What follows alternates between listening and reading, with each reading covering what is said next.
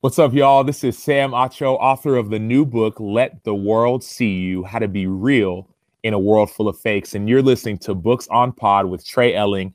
I can't wait to share our conversation. Trust me, you're not going to want to miss it. Hello, readers. Matthew McConaughey is an Academy Award winning actor, the Minister of Culture for the City of Austin and University of Texas, a professor at UT, an outlaw philosopher, philanthropist with the Just Keep Living Foundation, part owner of Austin FC, father of three, husband of one, and now a number one New York Times best-selling author. His new book is Green Lights. Matthew, thank you for the time. How are you today? Relatively good, man. We're doing pretty good. Matthew, whether or not you realize that you and I share certain qualities, for one, we're both Longhorn fans. Secondly, yeah. it does seem like our comfort zones exist outside the box. And third, we both lived in Longview, Texas in the late 1970s into the early 1980s. Now, I have no recollection of this because I was ages zero to three at the time, but you were a little bit older than that. Why do you credit Longview with the place that taught you how to dream? Well, so I, I was born in Uvalde, all right, and for this first nine years of my life in Uvalde, we left there to come to Longview, which was the booming oil city in the late seventies. We left there. I remember it was almost twelve thousand people in Uvalde, and a Wendy's had just moved in, so it was getting too big, right? So we moved to Longview, which was about sixty nine thousand people. Dad went from working for somebody else to all of a sudden in Longview having being the boss of twenty six men on his oil crew, and he was rolling in the oil business. You know, that line where it taught me to dream is tagged onto a story I have in the book about this 13 story treehouse that I built one summer. It was like that second summer, I think, there in Longview when I lived with my dad in a double wide trailer and my mom was out of town. I thought on vacation. It actually turns out they were in the middle of their second divorce. But from the top story of that treehouse, 13 stories up, where I was above every other pine tree around there, I could see the city of Longview. And in my eyes, at that age, what, 10, 11, that Longview was as big a city as I've ever seen. So, hence the name Longview at the top of that treehouse. I had a long view, and that's up there when I started to think on my own for summer days, eating my lunch on that 13th story what could I do? What all's out there? Well, the world's a lot bigger place than I thought it was. Let's go get into it. Speaking of your pops and describing him, you say that rites of passage were a big deal for him with you and yep. your two older brothers, a point emphasized by the stories of that fight between he and your oldest brother, Rooster, and your other brother, Pat, your hero and the inspiration for Wooderson in Dazed Confused, winning a literal pissing contest for your pops against his drinking buddies at the age of eight. Did you ever succeed or fail in a rite of passage with your pops?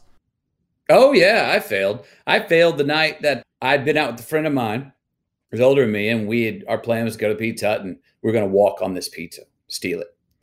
Well, we did.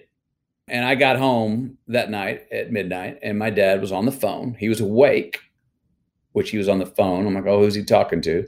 And I hear him go, okay, Mr. So and so. I won't say the last name, but it was the father of the guy that I'd stole the pizza with. Now, at 51 years old, let's tell all our youngsters out there when you come home and your dad is on the phone with the father of the person you stole the pizza from and then ask you directly, Did you steal that pizza tonight? It means he knows you did. So just tell him the truth. I did not. I said, No, I don't, I mean, I don't think so. I mean, I went outside first and, you know, and then Bud was inside and I think he paid. My dad goes, I'm going to ask you again. Did you steal that pizza? And I was like, I, I, I'm digging myself a hole, right? And so he asked me, like, I think it was three, maybe four times. And he finally said, right, Did you know you were going to steal that pizza? And I said, Well, no, no.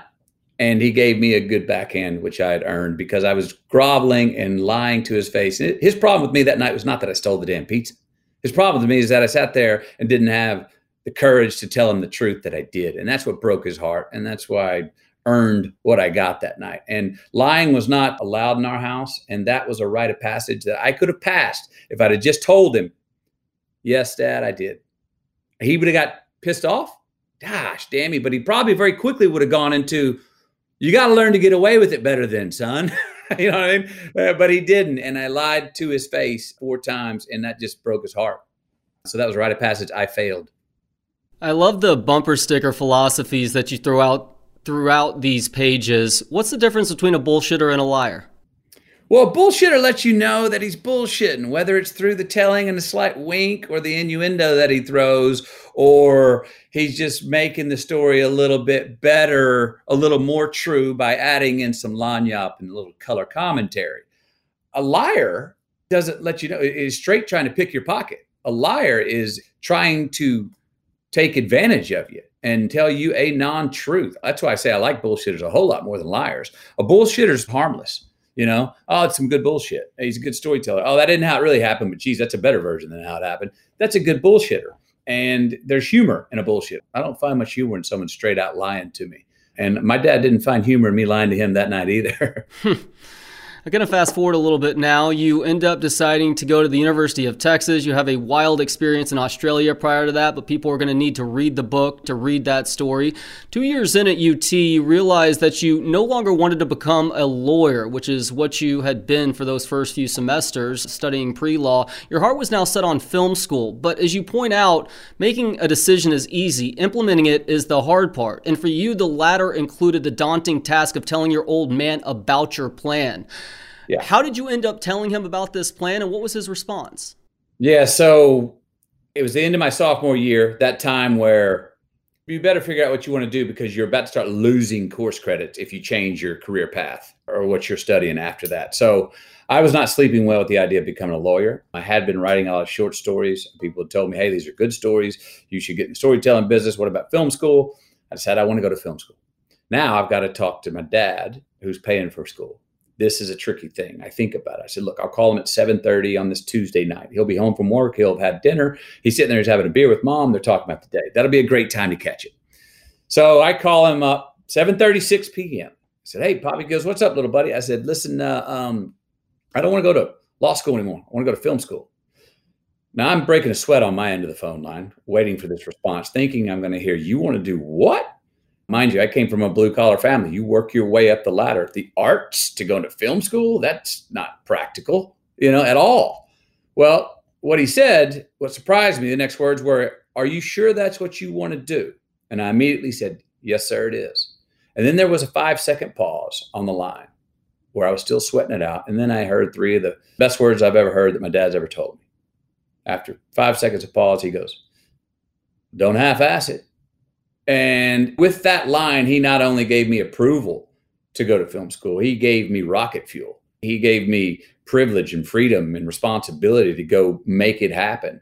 And the fact that he gave me that at that time was one unexpected, but was the best gift he could have ever given me. And it's a great lesson uh, that I've tried to carry with me throughout life. Hey, if you're going to do something, don't half ass it.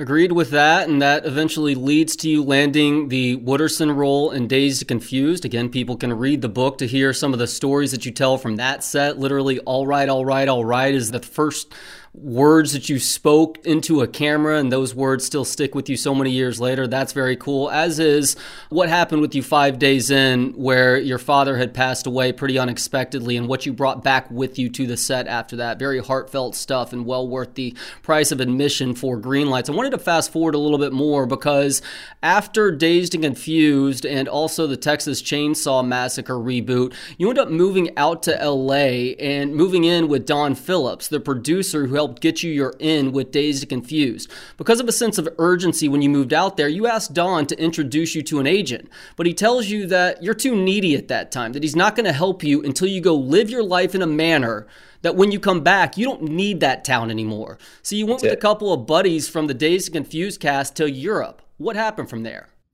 Well, so we go to Europe, myself, Cole Hauser, and Rory Cochrane. We've got our backpacks We've got economy class tickets to Amsterdam, and we're going to head out from there. We've got return tickets probably 25, 30 days later, and not much money on us. We decide we want to ride motorcycles across Europe. We find this great motorcycle shop in Rosenheim, Germany. And we pull up, and this guy's name is Johan, who runs the place we tell him what we want to do. We want to ride across Europe. He brings up, oh, well, let's look at the best bikes. And we go around, we look at these bikes. My buddy Cole looks at this Kawasaki 1000, brand new, big hog of a bike. Rory looks at this badass Ducati, brand new. And I look at this BMW Enduro 450 because I've grown up on dirt bikes. I felt more comfortable on a Enduro bike. And he was like, yes, these are great bikes for you. These are perfect for your trip. And we said, okay, well, how much? And all of a sudden he lays down this bill. I was like, twelve thousand dollars. We're like, whoa, okay, okay, okay. We're over our skis here. We don't have five hundred dollars a piece. We can't do this. You have some used bikes or what have you. Now, mind you, Johan had his hairy armpitted wife there next to him, who at this point starts to nod her head because she sees where this is going to go because she knows her husband. And what does Johan do? He did one of the most mensch moves ever. He says, Look, don't pay for the bikes. You must take these bikes though and go ride because when I was your age, I rode across Europe with my friends. And it's one of the best times I've ever had in my life. You three young American men need to take these bikes and ride. Well, his wife did not like this idea. She was evidently the one dealing with the finances. She's going, no, no, no, you no. And he's like, hang on.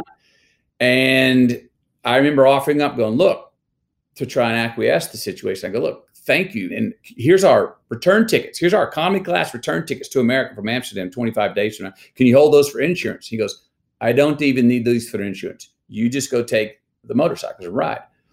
We were like, Are you freaking kidding me? What a gift. Well, we took those bikes, and on the way out, his wife, the hairy armpit wife, did come and say, uh, uh I'll take the tickets. so we gave her the tickets and we rode out of there, all out of that parking lot. Had one of the greatest trips of our life, riding all across Europe. We left Johan in the driveway of his motorcycle shop. He was getting his ass eaten out by his wife. by his wife, man. She was like, "You dumbass." Anyway, we rode great on that trip. Thirteen days into it, Rory laid the Ducati down on the autobahn, totaled it. He got out of there with the parents. It was scrapes and a little night in the hospital totaled the brand new Ducati. He calls Johan from where we were down in Sestri Levante, Italy. Johan, I totaled the bike. Johan's first question was, Are you okay? He says, Yeah, I'm okay, but I totaled the Ducati, the brand new Ducati. Johan says, Give me the address where you are. I'll come down tomorrow at the truck and pick up the bike. Well, the next day, we're out in this field by this total Ducati, and here comes this big truck, cargo truck. Johan driving it, comes to pick up the bike. He opens up the back end me and my buddies, me and Cole and Rory, start to pick up the bike to start moving the back end. But before we can put it in the truck, guess what Johan does? He rolls out a brand new Ducati and says, Here, keep on riding. I'm glad you're okay. You must keep riding. I mean, you talk about a mensch. that guy was a mensch. So I came back to LA 30 days later, didn't give a damn about needing to get an agent. Didn't feel like I needed to do anything. I just had these great life stories and was not consumed with, oh, I need to get an agent. I got to get somebody. And that's when Don, wise old Don Phillips, says, You're ready. And I go, Ready for what? He goes, Tomorrow morning, meeting at William Morris. You want it, you don't need it. And that's why you're ready. And we went in, had the meeting. They represented me. The first two auditions in Hollywood I got two weeks later.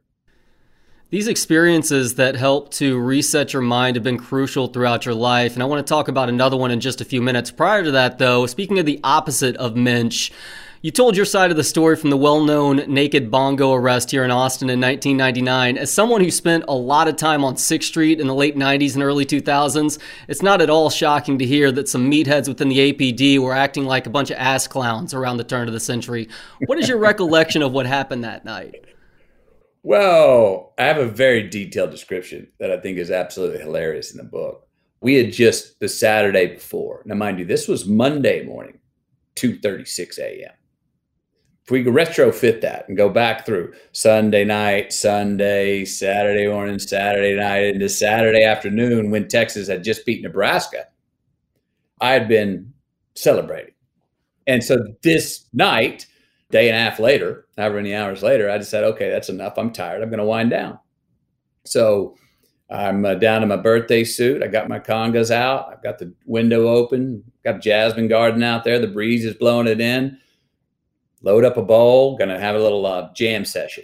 Well, while I'm jamming, minding my own business, all of a sudden I look up and there's flashlights in my face and these two blue suits come in, barging in my house. And as I go to resist, next thing I know, I'm on the ground, arm pinned behind my back, knee in my back and this one cop, I won't say his name, but he was very excited when he picked up my ID off the table and said, Oh, look at who we got here. Oh, I remember that just ticking me off because I could tell now he was like, Oh, I've got a prize. I've got a gem here. This is going to be a great arrest. Well, kept on trying to resist. And as they were going to take me downtown, now they had to, they were like, You want to put some clothes on? And I was adamant, absolutely not. My nakedness is proof that I'm minding my own business. That was my thought process, my logic at the time, right? So we get outside, they offer a blanket. I'm like, absolutely not. There's five cop cars out in the street. There's 40 of my neighbors. I'm yelling to everybody, this is proof. I'm buck naked. I was minding my own business. These son of a bitches broke in my house. Da, Da, da. I yelled it to anyone who would hear and anyone two blocks over who couldn't hear. So I'm going down to the precinct. We get to the precinct. You sure you don't want some clothes? No, I'm telling you, I'm no, you already heard me. I'm not covering up. This is proof. And that's when an inmate came out and met me at the steps at the doors before I went into the precinct. And he was holding a pair of cotton, you know, jail pants. And he walked up to me, hold them, looked at me, and I just looked at him. I said, "No, man, proof of my innocence, man." and he seemed to understand, but he said, "Man, we're all innocent. Trust me. You do want to put these on." And I think the fact that he that he was he was also a jailbird telling me you do want to put these pants on. He was the first guy I trusted and I said, Thank you. And he knelt down and stuck my legs in them and shimmied them up me and put them around my waist. And I went in and spent the next nine hours in jail. And then I got up the next morning, or hadn't gone to sleep yet, stayed up that night through jail. My celebratory buzz now turning into somewhat of a hangover. I did not like the fact that I had ended up in jail, but I was fine with how and why I ended up in jail. So I said, look, what I got arrested for is something I've done before, something I'll do again. But I was not raised to end up in jail. I remember even thinking of my dad going, I don't care. You got caught, whatever it was. You didn't get away with it. So that felt crappy. But got out, got out of there on a $50 fine. The judge looked at it and was like, I don't understand how a noise complaint turned into resisting arrest. This number doesn't make sense. Their story didn't match good reason why it turned into that. $50 and I was a free man. And then I could go to the garage and get a private ride home, or I could take a left and go out to the curb and meet the press. And I decided to take a left and out and met the press. And I don't remember what I said, but we all laughed a lot. Even the press got the joke. and the next day, there were bongo naked t shirts all over Austin. Yeah, that's called owning it. And uh, I think your dad would be pretty proud of that. Now, totally separate, got to make that clear, totally separate. You describe having a non sexual wet dream on two different occasions that sent you to a different continent each time. Yeah. The first time you make your way to the Amazon in South America, people can read Green Lights to learn how it helped you become more present. I wanted to ask about the second time you experienced this dream when you set out for Africa. We're at a pretty crucial point in history right now where people are having a hard time conversing with others who offer opposing viewpoints. What did yep. you learn on that trip about the true point of debate, even a debate bordering on an argument? Well, you know, I've been thinking a lot about this. I'm going to try to bring it to more present times because I think it's more pertinent. And you want to hear the African story, you can go read the book. But we're at a great time of distrust right now. We're at a great time of not knowing who to believe. We don't trust our leadership. If we don't trust and believe in others, all of a sudden we find ourselves not trusting and believing in ourselves you have to have confrontation to have any kind of unity. But I venture to say we actually don't even have true confrontation right now. The beauty of democracy is you have two sides that may confront each other, but that's part of democracy, a push and a pull in a relationship. Right now, the left and the right are so far to the extremes. And the reason I say I don't even think it's true confrontation is because if you have true confrontation, you have to own the fact that the opposing side exists and is real and has a valid opinion for themselves. We completely are so far the opposite. We are invalidating the other side. We are making the other side someone who opposes our thoughts. We are illegitimizing them, making them almost persona non grata, sloughing them off as absolute fools. How could you think that? You're an idiot. You don't exist.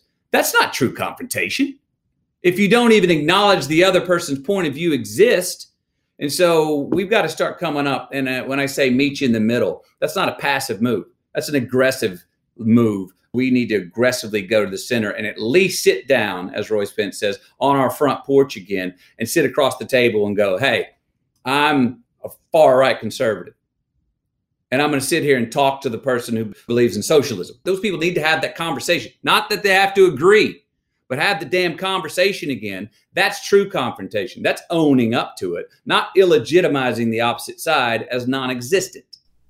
Yeah, no name calling, no need to try and smear the other person. You don't even have to agree with them when it's all said and done. It's understanding the other side of a conversation. Just to understand it. And at the very simple level, it's hard to legitimize a man if you've looked him in the eye and had a conversation with him. You don't have to agree, but they have a legitimacy in their point of view. And everybody has a different background about how they got here. Look at the nation right now where everyone voted. We are not past the Civil War. Look at the states, red and blue. It looks like the Civil War.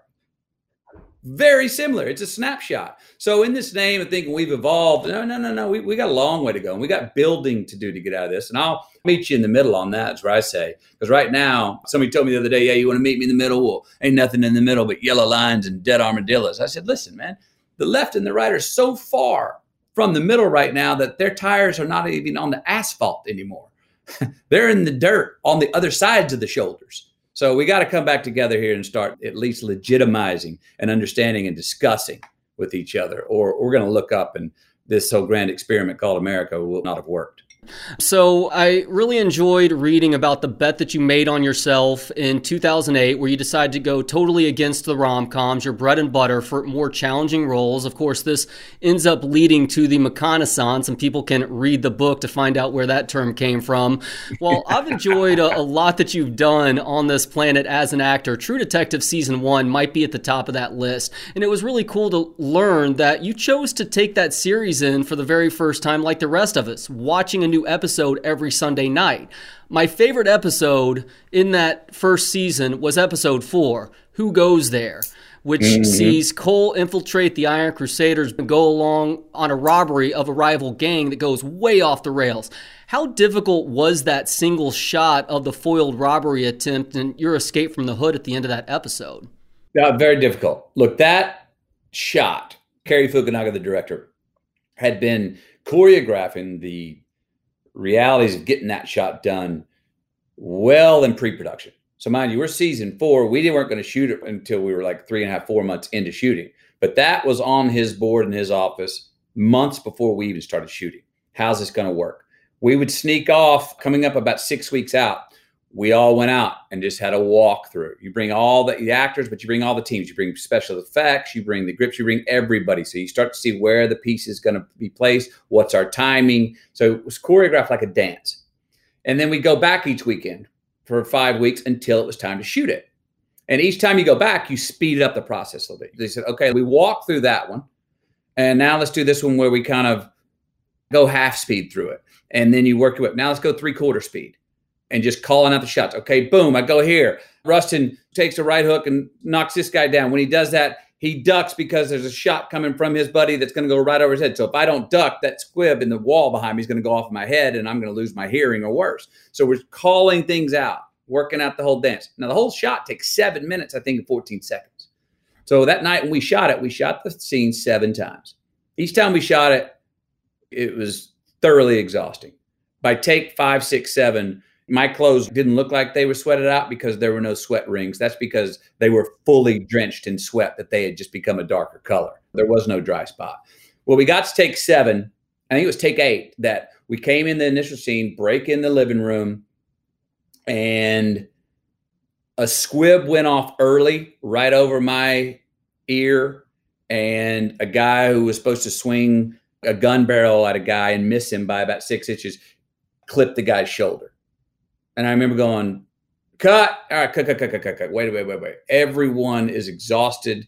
Even the pyrotechnics are exhausted. Our timing's off. Something gnarly and bad could go down here right now. We need to back up. And we all went over and Cary, the director, looked at the takes and was like, okay, I, have got it. I think I got it. I think it was take five that he used. And we said, let's call it because it was about to get dangerous. There were just so many moving parts and people had to be really acutely aware in their heads. And everyone's fatigued. So we got it though and take five. Wow. Well, the finished product was incredible. I think the week that that episode came out, I may not have watched anything else that week except for going back and watching that episode and that final seven plus minutes over and over again. So kudos on that. And last thing, Matthew, before I let you go, I did want to ask you your thoughts on the Eyes of Texas. I've heard you talk a little bit about this in the numerous yeah. interviews that you've done for Green Lights, but I think it's important that we get your thoughts on this subject on yeah. the Austin airwaves. Obviously, this song has been going through a, a lot of debate. Speaking of debate, over the last several months now. What does the Eyes of Texas mean to you? The Eyes of Texas means to me a sort of halo of excellence and expectations over those of us that are an alumni of the University of Texas at Austin Longhorns. It is an expectation. It is a song that we sing in victory and defeat. And I love that we sing it in defeat as well, because it is us saying we may have lost the battle, but we're going to win the war. And part of the war of a long-standing season or the longevity of any university is you will lose battles on certain Saturdays or whatever that night that game is played, or even graduations. It's a reminder of the long view. So it's a halo of excellence and expectations that we have at the University of Texas that is a good kick in the backside to say, hey, I can do better. Now, its origins have come to light. Disagree and don't like the origins. My hope, though, where I my gut is on this is to use the terms from the song, the eyes of Texas. If we have a problem with how someone sees in the name of rehabilitation, let's not gouge the eyes. Let's change how they see. So I am not denying and will not deny, nor should we deny the origins of the song. But at the same time, we have to embrace and admit and even inspire that we hijacked it. It's like that Beatles song, the old Rattle and Hum. U2 has that song, uh, um, Helter Skelter, and said, Hey, Manson, you stole it from the Beatles. We're stealing it back. But we stole it from that. And we have to remember where it came from. But I think even say, if we could go forward and go, no, the song means something different. It has meant something different for a while. And we need to make it even be more of a difference to what we deem excellent in racial justice and righteousness and everything. But my gut is let's not get rid of the song. Let's just change how the way the eyes see. That's my feeling on it. And there's a lot of discussion now. Very important that we have these discussions. And we're trying to redefine and define the word rehabilitation. If you get rid of the eyes of Texas, how many more things you go back? How many more songs become illegitimized? How much do we allow that people and meanings for things have changed over time? I do think it's really important that there's a light been shined on where the origins of that song came from. But I also hope that we can see that, hey, no, we stole it from that. That's not who we are. And that's going to give us purpose moving forward in the redefinition and the expectation of excellence that that song gives us. It is a very slippery slope, and you're absolutely right. It's dangerous to take things that have become more than a net positive, that maybe had ugly beginnings, but really have turned into that rallying cry and a show that win or lose, good or bad, we here at Texas, to you fellow Longhorns, we have your backs. Well, we evolve, and part of evolution can be getting rid of something. But a large part of evolution and rehabilitation is you grow. You become something. I've got things I've done in my own past. We all have personal things in our past where we go, that was not my best. Oh boy. That moment when I failed or was ugly or was mean or was evil or a cynic, it's not who I am. You know, it's like when you call somebody, I teach my kids this. If somebody tells a non truth, you don't call them a liar. You say, no, you lied. That was a lie. And there's a difference than pointing out a certain problem at a certain time for someone or a song or something else than saying, I'm throwing a complete blanket over it and saying, that's bad. You're bad. You're wrong. You're a liar. You shouldn't exist. There's a difference. Very well said. Matthew McConaughey is an Academy Award winning actor, the Minister of Culture for the City of Austin and University of Texas, professor at UT, an outlaw philosopher, philanthropist for the Just Keep Living Foundation, part owner of Austin FC, father of three, husband of one, and now a number one New York Times bestselling author. His new book is Green Lights. You can get it now wherever books are sold. Matthew, thank you for the time today, and thank you for this entertaining book. All right, hook 'em. And thanks to you for listening today. A reminder that you can hear all of our episodes at booksonpod.com or by searching Books on Pod with Trey Elling wherever you get your podcasts. If you're on Apple Podcasts, please do leave a five star rating and review. Helps us grow the show. We'll talk to you next time on Books on Pod.